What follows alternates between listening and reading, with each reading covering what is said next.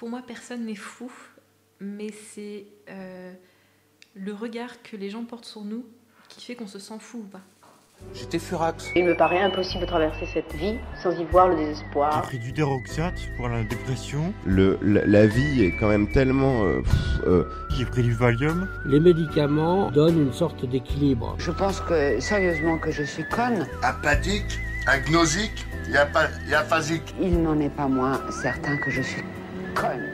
Les gens disent mais il est fou quoi, c'est un psychopathe qui est devenu cinglé. On pense, on dort, on sue, on pisse du capitalisme à longueur de temps et de journée. Une mini communauté de deux pour l'instant. Oui. Ça se guérit pas, enfin moi je dirais ça, mais ça se soigne bien sûr. Bienvenue dans les Garde-Fous, une émission qui part à la recherche de la folie d'aujourd'hui, en rencontrant des fous ordinaires et extraordinaires, et qui est écoutée aussi par toi, qui peut-être est fou, à ta manière.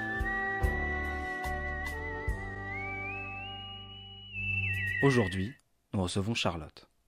Passionnée de jazz et de la politique internationale quand elle était au collège, hypersensible au bruit, à la lumière et aux étiquettes qui grattent, ce n'est qu'assez récemment qu'elle a pu être diagnostiquée haut potentiel intellectuel, après sa deuxième dépression. Elle nous raconte comment sa relation avec ses parents l'a empêchée d'accepter sa souffrance et son émotivité, et pourquoi ils n'ont toujours pas accepté clairement son diagnostic. Donc je m'appelle Charlotte, j'ai 26 ans. Je suis actuellement animatrice périscolaire et je suis aussi haut potentiel intellectuel. Dans le langage commun, en fait, le haut potentiel intellectuel, on appelle ça la surdouance. On parle souvent de surdoué. Mais les hauts potentiels intellectuels détestent ce mot parce que ça supposerait qu'on est au-dessus des autres. Et ce n'est pas du tout le cas. En fait, on n'est pas plus doué que les autres, on a juste une manière très différente de réfléchir que les autres. Et donc on préfère souvent le terme de haut potentiel intellectuel ou le terme de zèbre, qui est un mot utilisé par la psychologue Jeanne Sauvachon, qui est spécialisée dans le haut potentiel et qui utilise ce mot parce qu'en fait le zèbre est un animal qui est indomptable, donc un peu comme les hauts potentiels, et c'est un animal aussi qui est singulier par rapport aux autres équidés parce qu'il a des rayures. Et voilà, c'est un peu comme les hauts potentiels qui sont un peu singuliers et un peu différents des autres équidés, voilà, par leur façon de penser. Alors je l'ai su très récemment, puisque je l'ai appris à 24 ans, et j'en ai 26 aujourd'hui. C'est plus courant d'être diagnostiquée aussi tard pour les filles, parce qu'elles posent moins de problèmes que les garçons. En fait, les garçons hauts potentiels, très rapidement,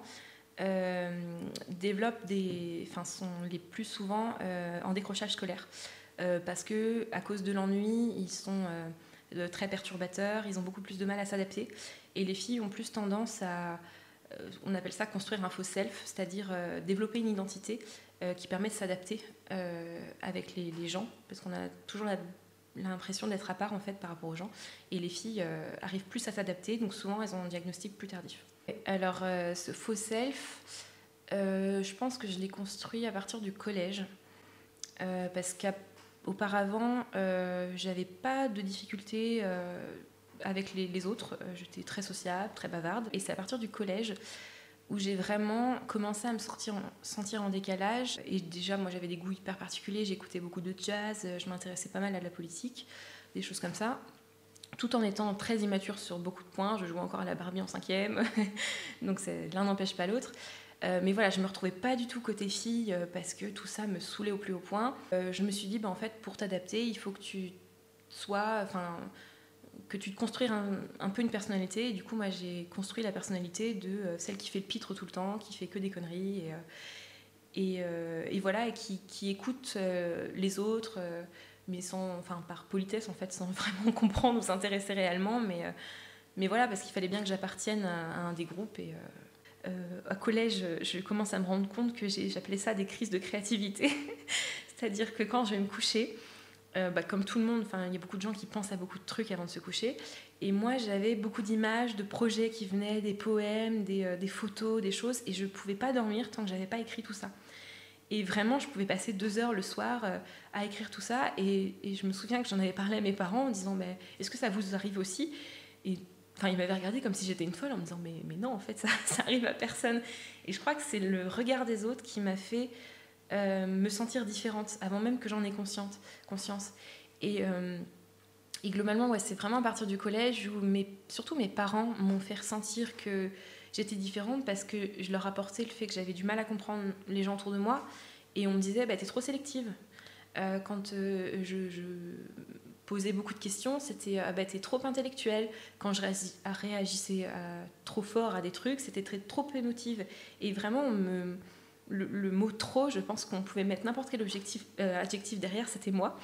Et à partir de la 4e, j'ai déménagé et je me suis retrouvée dans un collège que je ne connaissais pas. Et déjà, les hauts potentiels n'aiment pas le changement.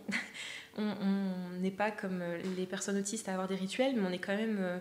il faut que tout soit cadré, qu'on connaisse les choses, etc. Alors déjà, déménager, c'était une horreur pour moi. Et en plus, je connaissais personne et j'avais toujours, mais de plus en plus, cette incompréhension des gens autour de moi. Et j'étais hyper timide et en 4e, j'arrivais pas à me construire ce faux self en fait, et je me suis vachement renfermée sur moi-même. Et voilà, et ça a été une première dépression, je devais avoir 14-15 ans, parce que vraiment je me sentais mais seule au monde, parce que j'étais seule à l'école, et puis seule dans ma famille, parce que encore une fois, mon frère et ma soeur s'étaient très bien adaptés au déménagement, et moi j'étais la seule qui posait problème et qui rentrait en pleurs du collège parce que j'arrivais pas à m'intégrer. J'avais du mal à aller à l'abord des gens. Ouais, je comprenais vraiment pas les gens qui étaient autour et j'avais plus tendance à me refermer sur moi-même sans même plus faire d'efforts, et en me disant que finalement j'étais définitivement trop inadaptée à ce monde et que c'était de ma faute que je faisais pas d'efforts. Et c'est vraiment à partir de la fac que j'ai commencé à me demander si vraiment la vie en valait la peine et si j'allais continuer à pouvoir essayer de vivre en me sentant toujours à part, quoi. Après coup, quand on lit, encore une fois, mes journaux intimes sont une source vraiment très précieuse pour moi, parce que j'ai tendance à oublier, minimiser tout ce que j'ai vécu. Et quand je relis mes journaux intimes à cette époque-là, déjà on le voit dans les bulletins scolaires, j'étais très bonne élève, je bavardais beaucoup, je deviens une élève moyenne qui parle pas du tout, je pleurais énormément. J'avais plus d'énergie pour rien, je faisais plus, alors que j'étais très hyperactif, je faisais de la danse, de l'équitation, là je voulais plus rien faire en activité extrascolaire. Et sur le moment je conscientisais pas ça comme dépression, mais quand j'ai commencé à avoir des psychologues pour ma 3e dépression là on a fait du coup tout l'historique et on m'a dit ah ben là déjà en 4e c'était déjà les symptômes d'une dépression. Pas aussi sévère qu'après, mais c'était déjà une première dépression.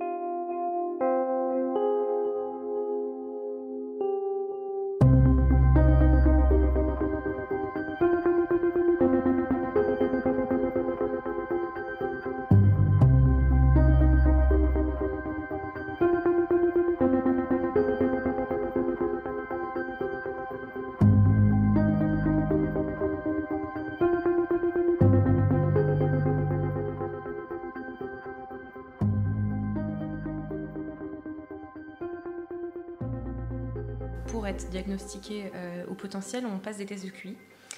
Et en gros, c'est une échelle, l'échelle de Wechsler, qui dit qu'entre eux, il y a 50% de la population qui se situe entre 90 et 110% de QI, points de QI, et les hauts potentiels, c'est à partir de 130.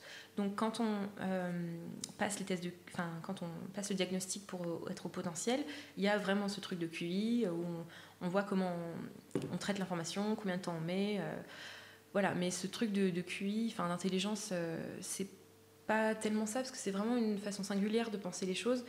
Par exemple, on a ce qu'on appelle la pensée divergente, la pensée en arborescence, c'est-à-dire que d'une idée va naître une idée, va naître une idée, va naître une idée, et en même temps une autre idée totalement différente va naître.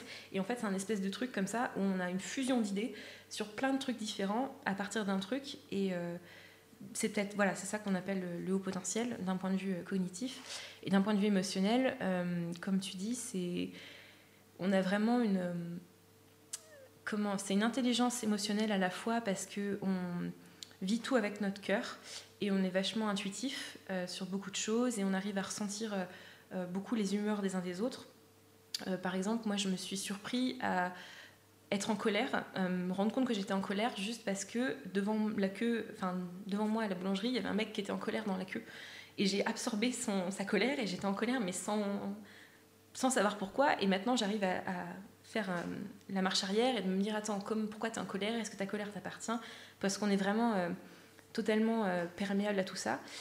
Et en même temps, on manque d'intelligence émotionnelle, dans le sens où on ne contrôle pas notre émotivité et on est hypersensible, mais vraiment dans l'hyper-hyper. C'est-à-dire qu'il y a des gens qui disent « je suis hypersensible parce que je vois un truc à la télé et ça me fait pleurer ». Mais nous, on est hypersensible parce qu'on perçoit les émotions des autres, on est très vite impacté par ça, et aussi parce qu'on ne contrôle pas du tout nos émotions. Moi, quand je suis très énervée, j'ai des bouffées de chaleur, et j'en tremble, et je me mets à pleurer dans les 2 minutes parce que je n'arrive pas à contenir cette émotion. Je me souviens avoir été tellement émue par un texte en classe, de m'être mis à pleurer devant tout le monde, mais je me sens débile parce que je me dis, mais c'est qu'un texte, en fait. Et voilà, c'est frustrant de ne pas pouvoir contrôler comme ça ses émotions, sa colère, sa peine. Déjà depuis toute petite, je me demande d'où on vient, qu'est-ce qu'on fait sur Terre, quelle mission on a, mais ça, comme tout enfant, je pense. Mais moi, ça prend des proportions où je commence à me dire que finalement, il y a des gens avant nous, il y a des gens après nous. On n'est là que 100 ans à peu près sur Terre, et que c'est un peu mégalo, mais qu'en gros, je dois avoir une mission de vie, et que toute ma vie, je dois essayer d'œuvrer pour que le monde soit meilleur. Même pas mon village ou ma région, mais vraiment le monde entier. Et j'ai l'impression que je dois laisser une trace absolument sur ce monde. Et du coup, la question de l'orientation est hyper difficile, parce que je voulais être journaliste depuis toute petite, mais c'était pas juste parce que je voulais être journaliste, mais parce que je voulais sauver le monde. Et j'avais comme ça des espèces de prétentions où je me prenais la tête pour tout et n'importe quoi. Puis j'avais toujours ce truc de comment satisfaire papa et maman, parce que j'avais l'impression qu'ils m'aimaient pas comme j'étais, et qu'il fallait absolument que je fasse ce qu'il faut pour être aimée. Et mes parents étaient très penchés sur la réussite, sur le travail, donc je travaillais énormément, et je suis entrée dans une école de journalisme très sélective, parce qu'il fallait que je prouve à papa et maman que j'étais digne d'être aimée, que j'étais un peu l'enfant idéal, et je me suis mis une pression monstre, et ce qui fait que quand j'ai arrêté le journalisme au bout d'un mois et demi. Et en fait, ce qui a été compliqué avec cette école de journalisme à Lannion, c'est que c'était mon premier échec. Et en fait, je n'avais jamais connu d'échec du tout. Jusqu'à mes 18 ans, j'avais toujours tout réussi. Et du coup, je ne savais pas gérer du tout les échecs. Et j'avais des parents qui étaient très déçus. Et là, ça a été ma deuxième dépression à 18 ans. Parce qu'après, je suis entrée en lettres modernes à La Rochelle. J'ai pris l'année en cours de route, et vraiment ça a été super dur, parce que à nouveau j'ai toujours eu ce sentiment d'être seule au monde à l'école, mais aussi seule au monde dans ma famille, que j'étais toujours celle qui posait problème, qui n'était pas comprise, comme je disais tout à l'heure, qui était trop tout. Et à ce moment-là, j'ai vraiment verbalisé, c'était peut-être la première fois que je verbalisais auprès de mes parents que vraiment ça n'allait pas du tout, que j'avais besoin d'une pause, que j'avais besoin de recul, que... Vraiment, je pleurais, là, encore une fois, énormément. Même sur le chemin pour aller à La Rochelle, je pleurais dans ma voiture. La seule personne dans ma famille avec qui je pouvais me sentir totalement acceptée, c'était ma grand-mère. Parce que mes parents, clairement, ne m'acceptaient pas telle que j'étais. Mon frère et ma sœur avaient beaucoup de mal à me comprendre aussi.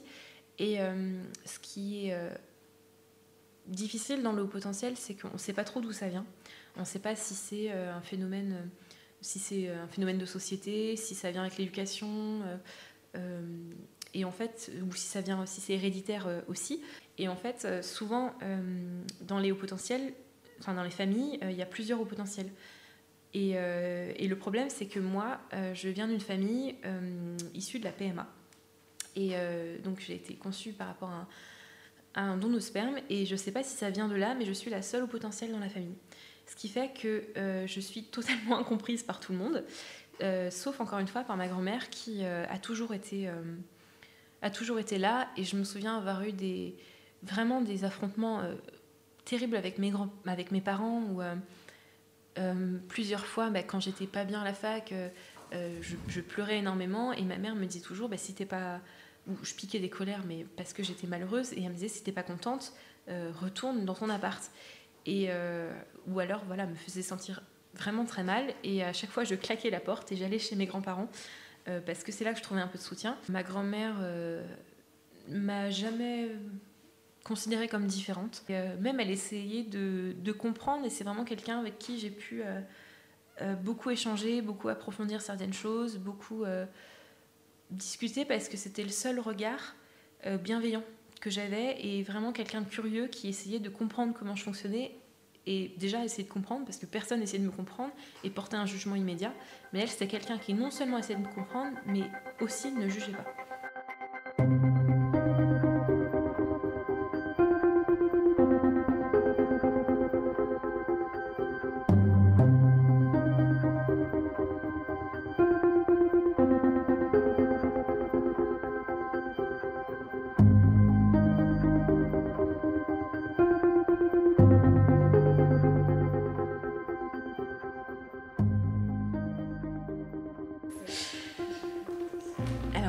J'ai fait 3 ans en licence d'histoire, donc 3 ans qui se sont très bien passés parce que j'étais avec des élèves qui étaient passionnés, des profs qui étaient passionnants, mais j'avais toujours ce souci de plaire à papa et maman. Du coup, j'ai énormément travaillé. J'avais une image extérieure qui était une image de réussite parce que j'étais majeure de promo, mais intérieurement, c'était l'effondrement total. C'est là que j'ai commencé à faire des crises d'angoisse, à avoir des terreurs nocturnes.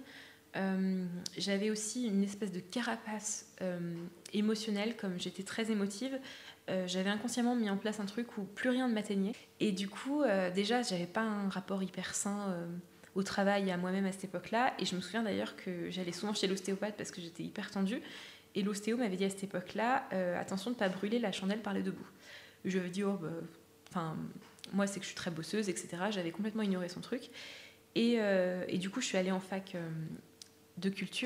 en culture, et là ça a été à nouveau une catastrophe. J'étais très fatiguée parce que j'avais énormément bossé, et j'avais une complète désillusion, comme j'avais beaucoup travaillé pour pouvoir bosser dans la culture et que je voyais que le monde culturel n'est pas du tout ce que j'avais imaginé. J'avais plus rien qui me tenait, et c'est là que j'ai complètement tout abandonné. Je suis allée voir mes parents, j'aurais dit que ça se passait pas du tout bien, ils m'ont dit de faire des efforts, que la vie c'était plus compliqué que ça, que je pouvais pas tout abandonner sous peine d'un caprice, parce que depuis le début ils prennent toutes mes requêtes pour des caprices. On va dire qu'à partir d'octobre j'ai commencé à décrocher totalement, à ne plus aller en cours, à avoir des... Alors là, à cette époque-là, je dormais beaucoup, même beaucoup trop, je restais beaucoup dans mon lit ou devant la télé allumée, juste parce que ça me faisait de l'animation, mais j'allais plus en cours. J'ai passé mes partiels tant bien que mal. À partir de février, j'ai commencé à voir une psychologue, parce que là, ça y est, j'avais touché le fond et je méritais d'avoir une psychologue. En fait, il y avait une émission à l'époque sur Europe 1 qui s'appelait La Libre Antenne, avec une psychologue qui s'appelle Sophie Peters. Jusqu'à 1h sur Europe 1, Sophie Peters. Mais par contre, je voulais juste te dire quand même, pour une raison personnelle, que je voulais vraiment faire coucou à Justine. Oui. Parce que, elle était très touchante, cette dame, ce soir-là. Oui. Et je voulais lui dire que je pense beaucoup à elle. Ah, c'est gentil. Alors, il y a un SMS aussi d'un auditeur qui dit pour Jean, allez, ça va aller maintenant, si tu pleures, tu vas te faire encore gronder par ta mère. Et oui, laisse-la tranquille, gamin.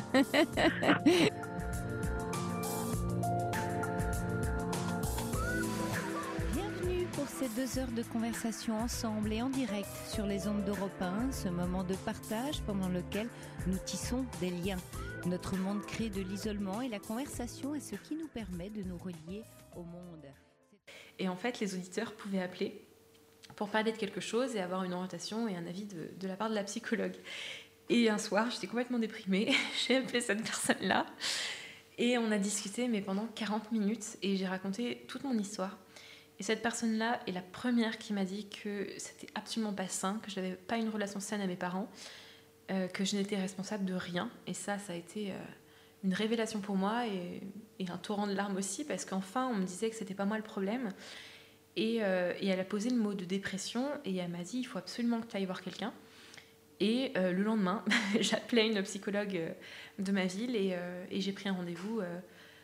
immédiatement, mais si j'avais pas, sous le coup d'une impulsion, appelé cette personne-là, je pense que je serais pas allée voir une psychologue, en fait, parce que c'est pas dans la culture de ma famille, parce qu'il faut toujours s'en sortir. Et puis, encore une fois, je pensais pas toucher le fond, mais quand cette personne-là m'a dit tu ne vas pas bien et tu as le droit, ça m'a donné le droit d'aller voir quelqu'un. On m'a déjà parlé du haut potentiel avec cette dame qui s'occupait de l'orientation, qui avait un neveu qui était haut potentiel intellectuel et qui m'avait déjà dit « Ah ben tiens, ça me fait beaucoup penser à toi, est-ce que tu te reconnais dans ces traits ?» Et du coup, j'avais regardé des conférences sur le haut potentiel, j'avais lu pas mal de bouquins là-dessus et je me suis dit « Ah oui, quand même, c'est vachement moi. » Mais je me disais que c'était un peu comme l'effet Barnum qu'on trouve dans les horoscopes, c'est-à-dire que n'importe qui peut se reconnaître dans ces traits-là. Et je m'étais dit, oui, bon, bah, n'importe qui peut se reconnaître dans ça, je ne suis pas différente tant que ça. Et donc j'avais laissé ça sous le tapis, et c'est une autre, ma première psychologue, qui m'avait dit, bah, tiens, ça me fait vachement penser à toi au bout du deuxième rendez-vous. Donc je me suis dit, quand même, ça fait deux personnes qui me parlent de ça. Donc je m'étais à nouveau intéressée au truc, et j'avais laissé filer quelques mois, et il y a un moment où vraiment je sentais que c'était la clé de voûte qui allait me permettre de débloquer toute cette situation. Et je me suis dit, il faut que tu reviennes là-dessus avec ta psy. Et elle m'avait dit, je suis contente que tu reviennes là-dessus parce qu'on n'aurait pas pu avancer plus loin sans connaître cet élément-là. Et elle m'a envoyée vers une autre psychologue qui, elle, était spécialisée dans le haut potentiel, qui m'a fait passer les fameux tests. Et voilà, donc j'ai été diagnostiquée haut potentiel. Moi, je sais que les hauts potentiels ont tous un peu ça, on appelle ça l'hyperesthésie, c'est-à-dire qu'on est très sensible des cinq sens. Et moi, je suis hyper fatiguée par le bruit, par la lumière, des choses comme ça, et du coup quand je reviens des courses par exemple, je suis hyper énervée parce qu'il y avait trop de bruit, trop de lumière. Et maintenant je sais que soit il faut que j'aille à des heures plus calmes, soit quand je reviens des courses, il faut que j'ai une heure dans le calme, le silence complet pour permettre de recharger mes batteries. Donc c'est juste mettre en place comme ça des petites stratégies pour au quotidien. Et moi, il y a les trucs qui ont vraiment fait pencher la balance, c'est vraiment l'hyperesthésie, c'est-à-dire l'exacerbation des cinq sens. Par exemple, j'ai des anecdotes au niveau des yeux, je suis hypersensible à la lumière et je compte pas le nombre de photos de classe en extérieur où je ferme les yeux parce que le soleil m'éblouit. Au niveau de l'audition, c'est pareil. Quand j'étais en dépression de 9 fois, j'ai pleuré parce que mon frigo faisait trop de bruit. C'est des trucs au niveau du toucher, je ne compte pas le nombre d'étiquettes que j'ai dû faire couper à ma mère parce que ça grattait. En gros, les gens dans une situation, se focalise sur des trucs. Par exemple, là, on se focalise sur notre discussion. Moi, j'entends absolument tout et je ressens tout. C'est-à-dire qu'il y a une voiture qui vient de passer là à l'instant, je l'entends. Ton chauffe-eau qui est derrière, il me casse les oreilles depuis une heure parce que j'ai du mal à faire sans. Là, on se discute, mais je vois aussi notre discussion d'un point de vue... plus haut, et je vois la scène se passer, et en même temps je pense à des trucs que j'ai pas dit. Enfin, je suis tellement toujours encombrée par plein de trucs que c'est usant. Je pense toujours à 1000 fois à l'heure, et souvent c'est un peu décousu, je pars un peu dans tous les sens, ou je parle très vite parce que j'ai peur d'oublier des trucs. Et ça, c'est des trucs quand même pas courants qui me font dire ah oui, quand même, c'est peut-être mais voilà, c'est des trucs vraiment gros en fait. Sans ça, c'est compliqué de... Et ça a été cool aussi de voir que j'étais pas folle, qu'il y avait d'autres gens qui étaient passés par là. Souvent, on a toujours un peu le même parcours. J'ai rencontré d'autres hauts potentiels, qui m'a permis aussi de rencontrer des gens, de parler des difficultés qu'on avait. Et puis, ouais, de faire ça, ça fait vraiment du bien quand on a passé sa vie à se cacher et à essayer de se conformer, de voir qu'il y a d'autres gens comme ça. Et en même temps, ça a été un peu une sentence qui est tombée, et j'ai eu ce truc de me dire ça va jamais changer, quoi. J'aurai toujours cette hyper émotivité, ces questionnements qui reviennent tout le temps, cette façon de penser tout le temps. Je pourrai jamais mettre mon cerveau en off, j'aurai toujours ces difficultés dans ma vie, et c'est tombé un peu comme un coup près de me dire en fait c'est pas qu'une passe, c'est vraiment ce que tu es, et ça va être compliqué pour toi dans la vie, quoi. J'étais contente d'avoir ça parce que c'était un peu une preuve pour ma famille, enfin auprès de ma famille, que non, j'étais pas folle, j'étais juste différente, et que c'était pas moi qui l'avais dit, que c'était une psychologue, que j'avais des tests, donc c'était hyper cartésien, hyper scientifique. Je suis avec mes papiers hyper fière de présenter ça à ma famille et de me dire ouais, enfin acceptez-moi maintenant, je suis pas folle. Et puis là, ma famille, encore une fois, n'a rien compris du tout. J'ai eu alors ma sœur et ma grand-mère, toujours ma grand-mère, qui, elle, était contente parce qu'elles m'ont dit c'est cool parce que t'as enfin un moyen de te comprendre, et nous, on s'en fiche un peu de ce diagnostic, tant que toi, ça t'aide, c'est cool.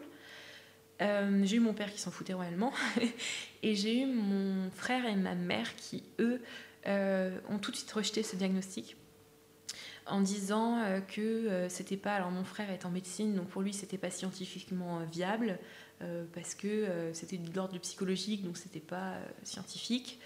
Et ma mère qui m'a dit oui ben dans ce cas-là n'importe qui, parce que mon frère est très bon à l'école, ma sœur aussi, et elle me disait oui ben dans ce cas-là ton frère et ta sœur sont au potentiel aussi, n'importe qui a des bonnes notes et au potentiel. Et je lui disais mais tu m'écoutes pas quand je parle, le haut potentiel c'est pas du QI, c'est pas de l'intelligence, c'est pas réciter les décimales de pi, c'est vraiment une façon d'être au monde hyper singulière et notamment l'hyper émotivité. Et j'ai argumenté pendant plusieurs minutes en essayant de lui faire comprendre ce qu'était le haut potentiel, et elle n'a jamais compris ce qu'était le haut potentiel.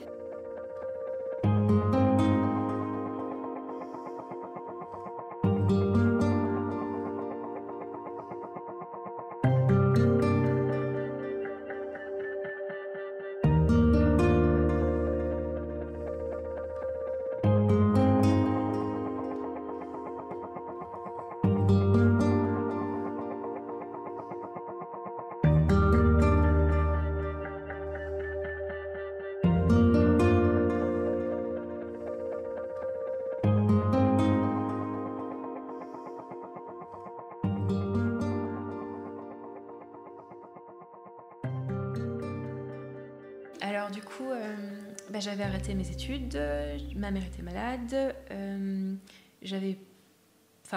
parents me comprenaient pas et ne m'ont jamais compris, donc j'avais perdu l'amour pour moi de mes parents, j'avais plus de projet de vie, et je m'étais dit finalement que j'étais juste complètement inadaptée, c'est vraiment le mot que j'utilisais, inadaptée à la vie, et je me suis complètement laissée couler à partir de ce moment-là. Le diagnostic finalement m'a donné un petit sursaut, et puis finalement je me suis vachement beaucoup plus attachée au fait que j'étais différente, et ça m'a complètement démoralisée, et je me suis dit tu seras tout le temps inadaptée je veux dire. Et à partir de ce moment là j'ai arrêté de faire des efforts complètement, c'est-à-dire arrêter d'essayer de sociabiliser, arrêter d'essayer de plaire à mes parents, arrêter même d'avoir des projets pour moi, et je me suis complètement laissée couler. Et ouais, donc du coup je suis tombée en dépression à tel point que j'ai terminé d'abord en hôpital parce que je commençais à être dangereuse pour moi-même, donc en hôpital normal. Et ensuite, j'ai été transférée en clinique psychiatrique. Pour me sortir de ma dépression, il y a eu un premier pas qui a été important, c'est de couper toute relation avec mes parents, parce que ça m'a permis de ne plus me considérer qu'à travers leurs yeux. Et ça a été très compliqué parce que ça a été un grand vide identitaire, parce que quand on n'est plus par rapport à quelqu'un, on se retrouve qu'avec soi, et moi j'ai toujours fait en fonction des autres, et du coup je ne savais absolument pas qui j'étais, quels étaient mes goûts, quel était mon caractère, donc ça a été vraiment un vide identitaire. Et puis petit à petit j'étais dans une clinique où on était à peu près 130 patients, on noue des relations et on commence à faire affirmer son vrai caractère, parce que là-bas finalement tout le monde est très différent, tout le monde est aussi en souffrance, et tout le monde est très bienveillant, et il y a beaucoup de gens hyper actifs, et même, c'est triste, mais de haut potentiel dans ce type de clinique. Et du coup, là, j'ai vraiment pu faire émerger ma vraie personnalité. Petit à petit, j'ai repris contact avec mes parents, et là, j'étais vraiment je cherchais plus du tout à leur plaire, et au contraire, je cherchais à leur montrer à quel point ils m'avaient fait du mal, et à quel point notre relation avait été toxique, à quel point j'avais souffert pendant toutes ces années. Et ça a été très entendable par mon père, qui s'est tout de suite réajusté. Ça a été beaucoup plus compliqué par ma mère, qui, elle, en fait, disait qu'elle avait toujours fait pour qu'on puisse se débrouiller dans la vie, et que tout ça ne partait pas d'une mauvaise intention. Mais comme elle voyait... Elle m'a dit quand même qu'elle me percevait un peu différente, et que du coup, elle avait peur que ça me desserve dans la vie. Donc elle avait été très dure pour essayer de me faire rentrer dans les rangs. Sauf que de mon point de vue, c'était pas excusable parce que j'avais grandi sans l'aide et sans l'amour de mes parents, donc c'était très compliqué. Et puis, petit à petit, ma mère a fait un pas vers moi en s'excusant à moitié, en disant « bon, j'étais pas au courant, j'avais pas compris, mais ok ». Moi, j'ai fait un pas vers elle en lui disant « oui, finalement, c'est peut-être moi qu'on rajoute, alors j'ai toujours... » Je suis toujours en train de minimiser tout ce que j'ai vécu, et c'est compliqué pour moi de ne pas me jeter la pierre. Encore une fois, je suis toujours dans ce truc de c'est pas moi qui suis, c'est moi qui suis pas normale et je devrais faire des efforts. J'ai toujours ce truc là qui me suit. Je sais qu'un jour je voudrais revenir là-dessus et reparler du haut potentiel avec eux, même si ça leur plaît pas, parce que c'est ce que je suis. Mais pour l'instant, je pense que c'est encore un peu fragile et voilà, je vais mettre un peu le haut potentiel et toute notre histoire commune de côté pour faire en sorte que ça se passe bien. Et une fois que j'aurai vraiment la force d'assumer tout ça, on en reparlera, quoi. J'ai tellement eu le sentiment de m'être battue pendant toutes ces années pour avoir le droit d'exister et d'être qui j'étais. C'était plus facile à ce moment-là de tout laisser tomber. Et j'étais vraiment une grosse loque. J'étais complètement éteinte. J'avais plus d'avis. Je m'en foutais absolument de tout. Et ça a duré comme ça pas mal de mois, ça a duré hyper longtemps. Et ouais, il n'y a que quand il y a une personne qui... ouais, c'est vraiment ça qui m'a fait sursauter, une personne qui était un peu plus vieille que moi, qui se sentait vraiment pas bien et qui avait pour moi tous les traits du haut potentiel. Et j'ai commencé à lui parler de ce truc-là, elle a commencé à s'enseigner et elle m'a dit, mais en pleurs, mais tu m'as ouvert les yeux et enfin, je mets un mot sur ma différence. Et quand elle m'a dit ça, je me suis dit, mais en fait, t'es pas folle, il y a vraiment des gens qui sont comme toi, Ouais, encore une fois, t'es pas folle et t'es légitime de te sentir, parce que même le potentiel avait été renié. Même cette étiquette que j'avais essayé de me mettre, on me l'avait enlevée. Et c'est à ce moment-là que je me suis remis cette étiquette de haut potentiel et je me suis dit, ok, maintenant, tu dois t'attacher à ce que le haut potentiel soit connu. Tu dois essayer d'informer les gens, et même s'ils ne sont pas d'accord avec le fait que ça existe, même si tes parents ne te considèrent pas comme ça, toi tu sais que tu es comme ça, et tu dois aider les gens qui ne le savent pas ou qui ne sont pas à l'aise avec ça à s'accepter.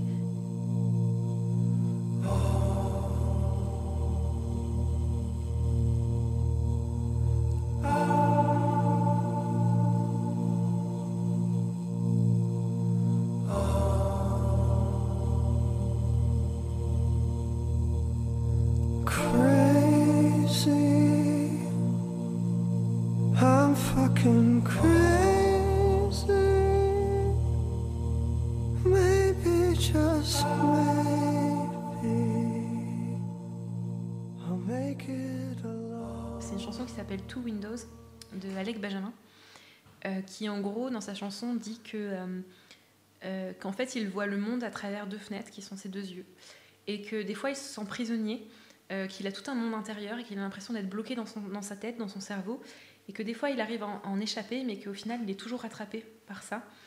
Et pour moi la folie c'est un peu ça, c'est que on voit le monde à travers nos yeux et que des fois bah, on est un peu bloqué dans notre cerveau, dans notre façon de penser, et bon, on est un peu à la fenêtre de la vie, quoi. I don't live in California, I'll inform you that's not where I reside. I'm just a tenant paying rent inside this body, and I got two windows, and those windows, well, I call them my eyes. I'm just going where the wind blows, I don't get to decide. Sometimes I think too much, yeah, I get so caught up. I'm always stuck in my head. I wish I could escape, I tried to yesterday. Took all the sheets off my bed. Then I tied up my linen with 5 strips of ribbon I found. Scaled the side of the building, I ran to the hill so they found me. And they put me back in my cell, all by myself, alone with my thoughts again. Guess my mind is a prison and I'm never gonna get out. So they tranquilize me, analyze me, threw me back in my cage. Then they tied me to an ivy, told me I was insane. I'm a prisoner, a visitor inside of my brain. And no matter what I do, they try to keep me in chains. Sometimes I think too much, yeah, I get so caught up. I'm always stuck in my head. I wish I could escape, I tried to yesterday. Took all the sheets off my bed. Then I tied up my linen with 5 strips of ribbon I found. Scaled the side of the building, I ran to the hill so they found me. And they put me back in my cell, all by myself, alone with my thoughts again. Guess my mind is a prison and I'm never gonna get out. said even if it's true, no matter what I do, I'm never gonna escape. I won't give up on hope, secure another rope and try for another day. Said even if it's true, no matter what I do, I'm never gonna escape. I won't give up on hope, secure another rope and try for another day. Then I tied up my linen with 5 strips of ribbon I found. Scaled the side of the building, I ran to the hill till they found me. And they put me back in my cell, all by myself, alone with my thoughts again. Guess my mind